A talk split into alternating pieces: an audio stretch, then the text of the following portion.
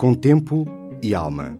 Um jornalista do público e um especialista convidado pela Fundação Francisco Manuel dos Santos conversam sobre os temas mais relevantes da sociedade. Com tempo para falar, para ouvir e para pensar.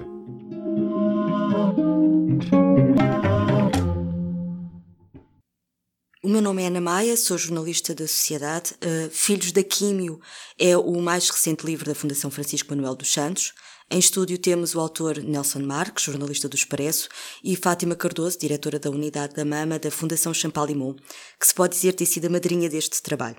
Um livro que conta a história de cinco mulheres, grávidas quando descobriram ter cancro. O Nelson diz na introdução que estas não são histórias de vida ou de morte, mas sobre a vontade de viver. Nelson, como é que chega a este trabalho, que foi entretanto precedido uh, por duas reportagens, uh, uma delas premiada? Este trabalho começa, de facto, num gabinete da Fundação Champalimau. Eu tinha uma reunião marcada com a doutora Fátima por causa de uma outra reportagem que eu estava a fazer na altura. E lembro que a doutora Fátima, quando chegou à sala, escusou-se por ter atrasado um, pouquinho, porque tinha estado a tratar uh, de um caso que ela me disse muito delicado. E na altura disse-me porque a paciente está grávida. E aquilo fez-me. a paciente está grávida e aquilo fez muita confusão. Uh, como é que uma paciente grávida poderia uh, estar grávida, ao mesmo tempo ter, ter cancro? Portanto, comecei logo a fazer uma série de perguntas: se ela poderia manter a gravidez, se poderia ser tratada, poderia fazer quimioterapia. Um, ehm, para mim, foi uma surpresa saber que as mulheres podiam fazer quimioterapia enquanto estavam grávidas. Não em todas as condições, mas a Fátima poderá explicar melhor. Cheguei à redação, perguntei à minha editora se ela se ela achava que mãe de três filhos, tem médicos na família, se ela achava que uma paciente com cancro uh, podia fazer quimioterapia enquanto estivesse grávida. Ela disse, ah, mas com certeza que não pode. Eu disse, mas, mas pode mesmo. Portanto, aí percebeu-se que havia ali uma história uh, que valia a pena contar. Mas aquilo, o que me fascinou também não foi só o lado clínico. Um, eu, logo imediatamente eu percebi, o, percebi na o que é que vai na cabeça de uma mulher que... Uh, numa semana está na altura mais feliz da sua vida, seguramente, e pouco depois descobre que tem cancro. E, eh, e foram essas interrogações e queria conhecer a história dessas mulheres. Essa mulher descobri mais tarde era a Raquel. Foi a primeira história que eu contei. Começa de facto numa reportagem do Expresso, depois fazemos, fizemos uma reportagem na SIC, mas de facto é assim que começa este livro num gabinete da, da Fundação Champalimau. Eu diria que há dois momentos marcantes neste livro. A história da Liliana, por ainda estar a decorrer, ou seja, não se conhecer qual é o desfecho, uh, e a história de Cândido e da mulher que acaba por morrer vítima de cancro. Como é que foi contar estas histórias, as cinco? Não sei se estas duas para ti também foram especialmente marcantes ou não. Um, nós. Uh, também a jornalista vais certamente identificar-te com isso. Nós, por vezes, quando estamos a fazer o nosso trabalho, há ali uma fração de segundo que nós só nos lembramos que somos jornalistas e quase nos esquecemos das, das pessoas. E eu senti isso muito com a Liliana e senti isso muito com, com o Cândido. Uh, no caso da Liliana, nós, na altura da reportagem da SIC, tínhamos mulheres como a Raquel que já tinham passado pelo processo, já tinham a, a criança nos braços, isso nota-se na capa do livro. A Raquel tem um ar triunfante. E nós uh, queríamos uma história de alguém que estivesse a passar por esse processo. A reportagem estava quase pronta e numa visita à, à Fundação Champalimau nós chegamos a conhecer a, a história de Liliana, que tinha acabado de saber que tinha cancro. E obviamente nós quisemos logo contar essa história. E quando chego a casa Liliana, eu quase me esqueço que hum, porque as pessoas, elas depois são estas pacientes muito disponíveis para contar a sua história, porque querem inspirar outras mulheres, querem dar informação a outras mulheres que passaram pelo mesmo e, portanto, estão disponíveis para falar connosco. Mas nós quase nos esquecemos, e foi isso que eu esqueci, quando, que eu percebi quando cheguei à casa Liliana vi a família dela, é que aquela mulher, há uma semana, estava a celebrar o facto de ter, era a quarta criança dela, ela queria muito ter uma menina. Três ou quatro dias depois fica a saber que tem cancro e dois ou três dias depois tenho uma equipa da SIC dentro de casa a apontar-lhe umas câmaras e é impossível nós, nessa altura, sabendo que estamos a fazer o nosso trabalho, não sentirmos que somos um bocado, perdoem-me a expressão, mas é como eu me sinto às vezes, um bocado parasita entrar na vida daquelas pessoas. É aqui neste momento tu falas de tal linha tenue entre respeitar a privacidade e ser um veilleur. É porque nós, para contar bem estas histórias, para perceber o que vai nas profundezas da alma destas pessoas, temos que ir a sítios onde elas provavelmente não queriam estar, não é? Tem que voltar a recordar aquilo tudo. E eu senti isso muito com o Cândido, porque a história da Quintar é contada pelo Cândido, porque a Quintar uh, morreu cerca de um ano depois de ser mãe. E obviamente as conversas com o Cândido foram duras, tiveram momentos complicados. E eu dava por mim a dizer ao Cândido: bem, ao Cândido, se, se quiseres, ficamos por aqui, paramos. E o curioso disso é que era, era ele que me dava força, era ele que dizia: Não, mas eu, eu preciso de falar. E isto, falar dela, ajuda-me. E eu um, não sei bem o, como caracterizá-lo de beleza caráter. A única coisa que eu posso dizer é que estou profundamente grato a estas pessoas, porque nos momentos. Uh, isto é muito curioso, nos momentos em que eu tive inquietações, foram eles que me sossegaram. Doutora Fátima, uh, mulheres grávidas com um diagnóstico de cancro. Esta é uma realidade rara hum, e a aumentar? Qual é o nosso panorama? É, é uma realidade rara, felizmente, porque é uma situação muito complexa. Uh, está, vamos dizer que está ligeiramente a aumentar por duas razões. Uh, uma, as mulheres estão a ter a primeira gravidez e as restantes gravidezes mais tarde na vida, e, portanto, aumentando a idade, aumenta também o risco e a probabilidade de se ter eh, doenças eh, neoplásicas, cancros, e, portanto, aumenta, aumentando a, a idade da mãe grávida, aumenta a probabilidade de poder ter um cancro. Por outro lado, em alguns países, não é em todos e não, não é nosso, no nosso país, está a aumentar também a incidência de cancro da mama nas mulheres mais jovens. Nós não temos muito boas estatísticas, mas em, em princípio em Portugal não podemos afirmar isso. Mas em algumas outras áreas do mundo isso está a acontecer também. Agora, hum, sobretudo o facto da maternidade ser mais tarde leva a que aconteçam mais casos. Enquanto médica, hum, como é que também lida com esta situação, com esta dualidade de sentimentos? É a vida de um lado, é a morte do outro? Para vocês também é complicado? é sempre um, um, caso que toca toda a equipa, não é? é um, sentimos-nos como se fizéssemos parte daquela família e de todas as decisões difíceis que se têm que tomar. Neste momento, partilhando algo convosco, neste momento muitas das nossas chemomamis, como a gente lhe chama, recidivaram e estão a passar novamente por quimioterapia. E não estão bem. Algumas estão a sofrer bastante. Isso tudo tem colocado toda a equipa com um peso grande, porque o que nós queríamos era que todas tivessem um final feliz e um ar triunfante, como a Raquel na capa do livro, e infelizmente isso não acontece sempre, pela própria natureza da doença, uh, pelo facto de que habitualmente, não sempre, mas habitualmente, o cancro da mama em mulheres jovens tende a ser dos tipos mais agressivos, como o chamado triplo negativo, e esses têm um prognóstico mais reservado. É bom frisar que o prognóstico não fica pior por a mulher estar grávida e também não piora por levar a gravidez até ao fim e que tratamos exatamente da mesma forma que trataríamos se não estivesse grávida, ou praticamente da mesma forma. E, portanto, o, o poder vir a ter ou não uma recidiva tem a ver com o tipo de cancro e não com o facto de estar grávida. Mas é claro que é uma situação sempre complicada e a decisão eh, de se manter a gravidez tem que ser uma decisão do casal por isso mesmo, porque nós não sabemos e as uma das grandes dificuldades nas decisões destas mulheres, elas não podem ter a certeza que estarão eh, presentes para toda a vida da criança que vão trazer ao mundo, não é? E portanto tem que ser um, uma decisão partilhada com o marido, com o companheiro, que depois vai ter que ajudar, como é o exemplo do Cândido, não é?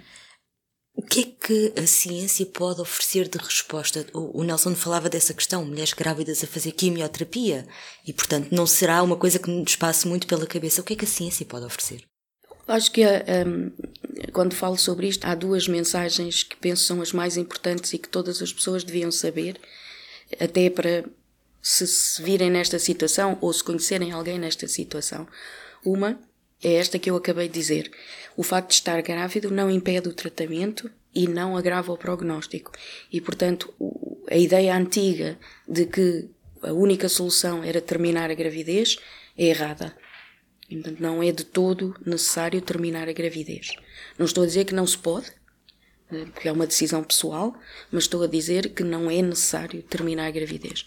A segunda mensagem importante é que, por ser uma situação muito rara e complexa, há poucas equipas que sabem tratar e sabem cuidar destes casos e, portanto, aquilo que as pessoas devem fazer é procurar uma equipa que tenha alguma experiência neste assunto, que saiba tratar bem cancro da mama e bem esta situação e não ser tratadas isoladamente por um só médico. É necessário haver uma colaboração muito estreita com os obstetras eh, envolvidos e depois mais tarde com os neonatologistas para a altura do parto e, portanto, é necessário haver uma equipa que eh, tenha experiência para tratar.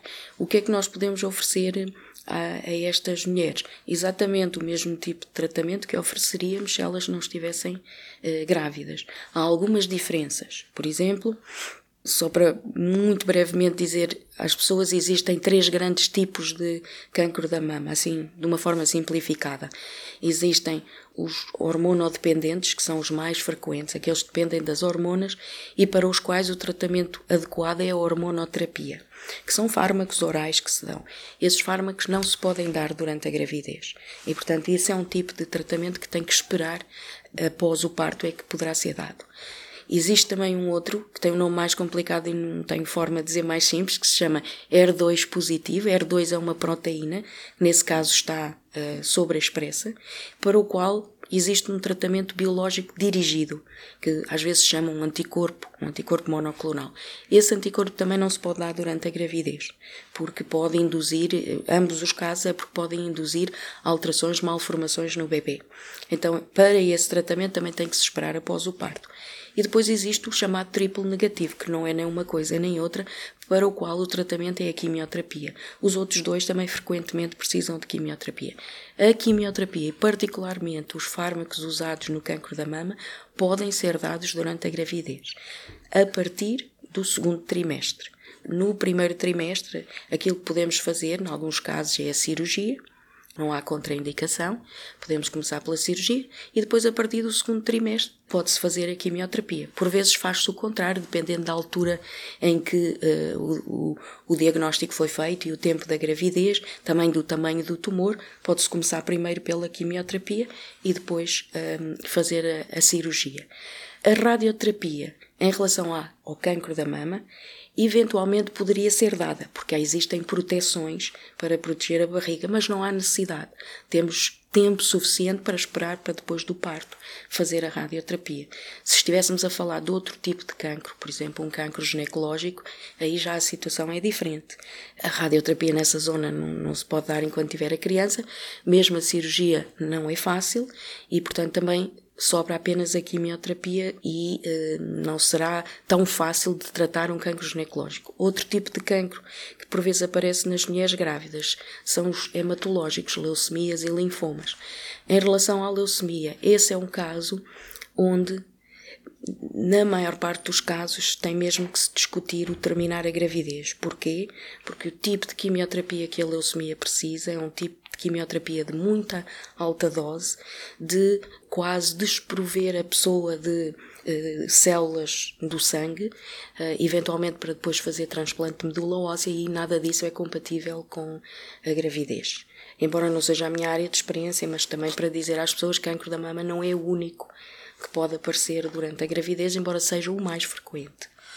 E o receio dos pais, obviamente, é sempre garantir a saúde do bebê durante a gestação e depois do nascimento. Uh, e aqui, com certeza, há ainda muitas perguntas para os pais e para os médicos.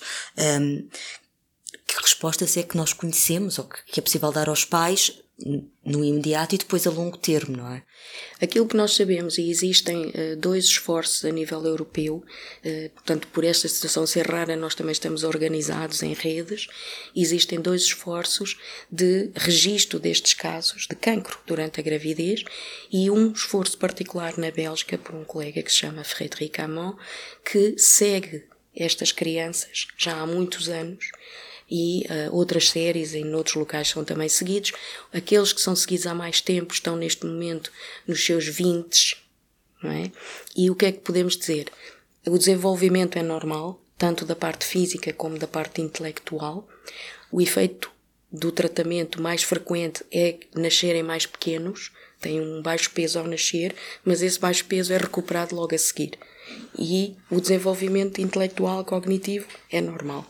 O que é que nós ainda não sabemos?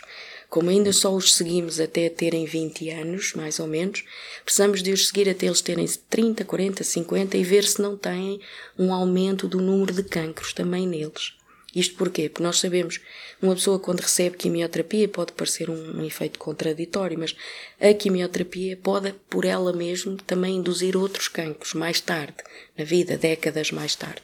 Então a única coisa que nós agora precisamos de saber, efeitos imediatos, já os conhecemos, a médio termo também. Agora, mais longo termo, se existe algum aumento de cancro, nós, nós não, não, não sabemos ainda, mas na globalidade, estas crianças desenvolvem-se de uma forma totalmente normal. O que são, o que são boas notícias para sossegar uh, os pais. Um, e esse era um dos pontos, Nelson, que tu referes eh, na, na, tua introdução e depois na tua nota final, eh, que esperas que estas histórias possam reconfortar outras mulheres, outros casais que se encontrem na mesma situação. Sentes que essa missão foi, foi cumprida? Ah, essa pergunta é muito difícil de, de responder, até porque o livro acaba de, de, de ser publicado. A única coisa que eu posso dizer é que é essa a razão pela qual estas quatro mulheres e este homem decidiram partilhar as suas histórias. Um, eu espero que chegue às pessoas, mas não tenho, não tenho forma de o saber. E qual foi o feedback que tiveste também destes, destes, destes casais e, e, e, do, e do Cândido depois deste resultado final? É, é curioso, eles têm sido, obviamente, como a doutora Fátima lembrava agora, estas mulheres não estão todas na mesma situação. Uma das histórias do, do livro a paciente tem agora uma, uma recidiva, mas hum, tem sido muito positivo. Hum, eu, eu, sinto que estas pessoas hum, encaram um espírito de missão. É assim que eu o sinto. De, através da sua história, conseguir dar mais informação a outras. Temos um bom exemplo. A Liliana chega à Fundação Champalimau porque leu a história da Raquel no, no Expresso.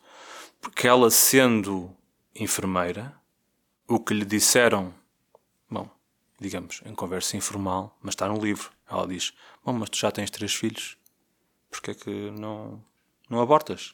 Não é? E alguém disse: Atenção, tu não tens que abortar. Eu li no Expresso: Tu não tens que abortar. E por causa da Raquel, a Liliana uh, chegou, chegou a. Bom, por causa da Raquel, a Liliana tem hoje quatro filhos. É essa a resposta possível. Bem, eu queria agradecer aos dois por eh, terem participado uh, neste momento. Muito obrigada. Obrigado. Obrigada. Com tempo e alma.